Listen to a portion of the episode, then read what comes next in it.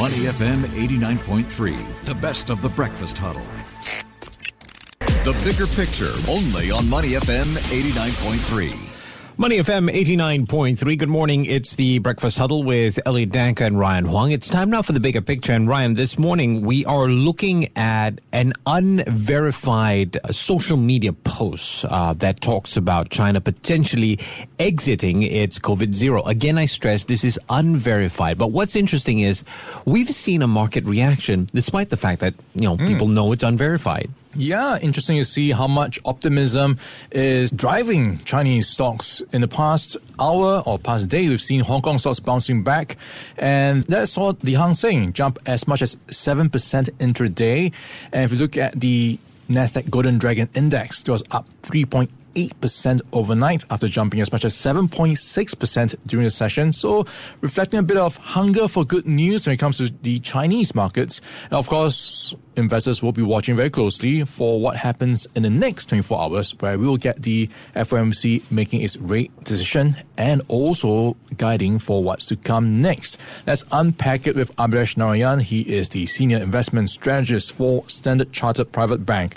Morning, Abhilash. How are you doing today? Morning, Ryan. Good to be back. Hey, glad to have you back, Abhilash. Now, let's talk about what's driving markets right now. And let's start with China because you've got this unverified social media post going around, and that seems to be enough to get people excited. How much was this going to continue for? Because for now, you've got markets going up. Is there enough for momentum to keep things going? Yeah, absolutely. I mean, it, was surprising to a certain degree to see an unverified post uh, leading to such a strong market reaction, but that just goes to show you how pessimistic the sentiment had become for Chinese stocks as well as currencies, and any glimmer of positive news led to sh- such a sharp reaction. Now, if you look at the currency markets, CNH has given up most of the gains. Those stocks are still hanging on to, to decent gains.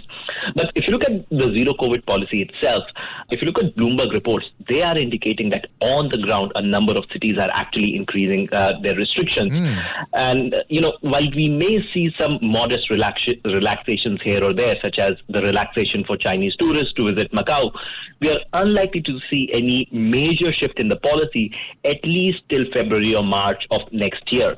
So, from a stock market perspective, we think that Chinese equities should still do broadly okay because although zero COVID policy is a headwind, valuations are extremely cheap, close to the GFC lows, and the positioning, as I mentioned, is extremely extremely, short. So, you know, given that we think that any positive news could lead to further sharp rallies like the one we saw yesterday. Yeah, Abhilash, how are you approaching these Chinese stock markets right now? Because you've got the valuations looking attractive. Um, just last week, it was at nine year lows, and you have these prospects of it potentially opening again in time to come. Is this the time to get in on the bargains? Well, uh, depends on your risk appetite, but potentially yes, right? So while we could see a, a, bit more choppiness in Chinese equities for the next one, two months, on a 12 month horizon, we think that they should probably perform in line or slightly better than global equities because, uh, as I mentioned, uh, valuations are extremely cheap.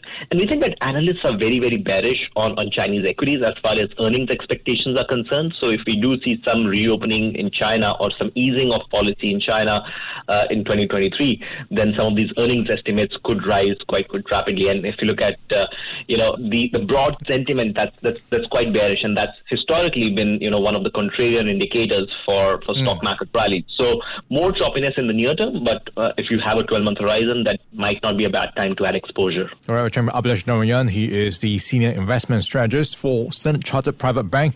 Now, Abhilash, turning our attention to the FOMC, which will be making its decision Tomorrow morning, Singapore time, we are by and large looking out for a 75 basis point rate hike. The big question is, what's happening next, Abhilash? Based on the latest data we are getting, is there enough for the Fed to dial back? Actually, no. So, um, if you look at the data that came uh, came out yesterday, we saw stronger than expected manufacturing PMI and, and, and strong job uh, openings in the U.S. through JOLT survey. So, we think that a 75 basis point hike uh, from the Fed is sort of a consensus expectation and, and, is largely a done deal. Now, the focus for the markets will be the comments from from the Fed from the Fed Chair Powell, and if uh, you know recent guidance uh, from Fed speakers is anything to go by, we think that uh, we are unlikely to see any dovish tilt because Fed Chair Powell had laid down three clear conditions for slowing down or stopping the pace of rate hikes, and they were below trend growth. And if we see uh, the Q3 GDP in US rebounded to 2.6 percent, and it was stronger than expectations, right? So GDP growth is broadly okay. Uh, second condition he mentioned was softer labor markets, and labor markets are red hot, so that hmm. condition has not been met. And third was evidence that inflation is moving back to 2%. And again, we are still far away from that. So we think that uh, Fed will likely uh, retain its broadly hawkish stance, uh, and we think any expectation of a pivot uh, in the next couple of months is a bit too premature. Yeah, looking at possibly higher for longer based on what I've been getting the sense from the latest data. So, what does this mean for the US dollar? We've seen it hit 114 recently, it's now at 111. Is it going to go back up there again? Well, we think that the path for US dollar will be sort of uh, differentiated uh, over the next one to three months or 12 months, and then the 12 months. So for the next three months, we think that dollar is likely to strengthen from here. So we are looking for around 3% appreciation to around 116, 116.5 area for the DXY index because Fed will be hiking rates at, at a rapid pace.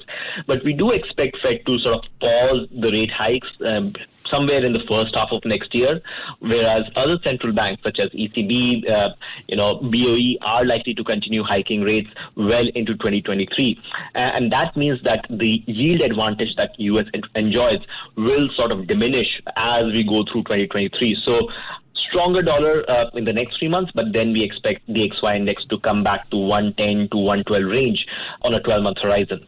Now, Abhilash, talking about higher rate expectations, what does this mean for allocation when it comes to someone's portfolio? Does this mean higher percentage of your portfolio going into bonds? Absolutely. We think it's a great time to start rebalancing towards high quality investment grade corporate bonds, both in US as well as, as Asia. Now, one of the key questions we get is if you expect further rate increases, is it better to wait for the Fed to end rate hiking cycle? Mm. Now, we looked at, uh, you know, uh, Fed rate, rate hiking cycles over the last 50 years. And one of the key learnings there was that 10 year US government bond yields generally tend to peak before the last Fed rate hike. So while I, I, completely understand that there is a place for cash and allocations, we think that it's not appropriate to hold back uh, from switching into high quality bonds because the yields that you're getting today is, is extremely attractive. So, for instance, if you look at yields from uh, US IG corporate bonds or even Asian dollar bonds, that's higher than the yields we saw in 2006 and 7. So, yields are very, very attractive, and we think that even if you do see a bit of price drawdown, the the, the, attractive yield or the coupon that you receive uh, should be good enough to mean that over the next 12 months, investors still generate positive returns. Right, might be time to relook your portfolios. And one last one to wrap things up, Abhilash. We've seen that saying, you know, sell in May and go away. And for many investors, they come back in October, going by the saying.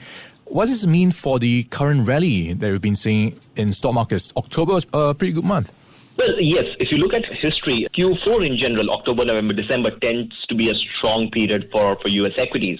Uh, and clearly, uh, we think that uh, there is possibility for the current rally that we've been seeing for the past two weeks to extend a bit. But we think it's, it's largely a bear market rally. We don't ex- expect it to sustain for a long period of time because if you look at the driver for the rally, uh, it's been driven by, you know, very uh, short positioning or bearish positioning in U.S. equities and better than expected earnings in Q3 season. But we think that uh, analysts or the consensus are underestimating the challenges to U.S. earnings uh, going forward. So we do expect uh, EPS uh, or earnings revisions to be uh, brought down, earnings expectations to be brought down. Sorry, uh, and that would mean that that could act as a headwind for U.S. equities. So.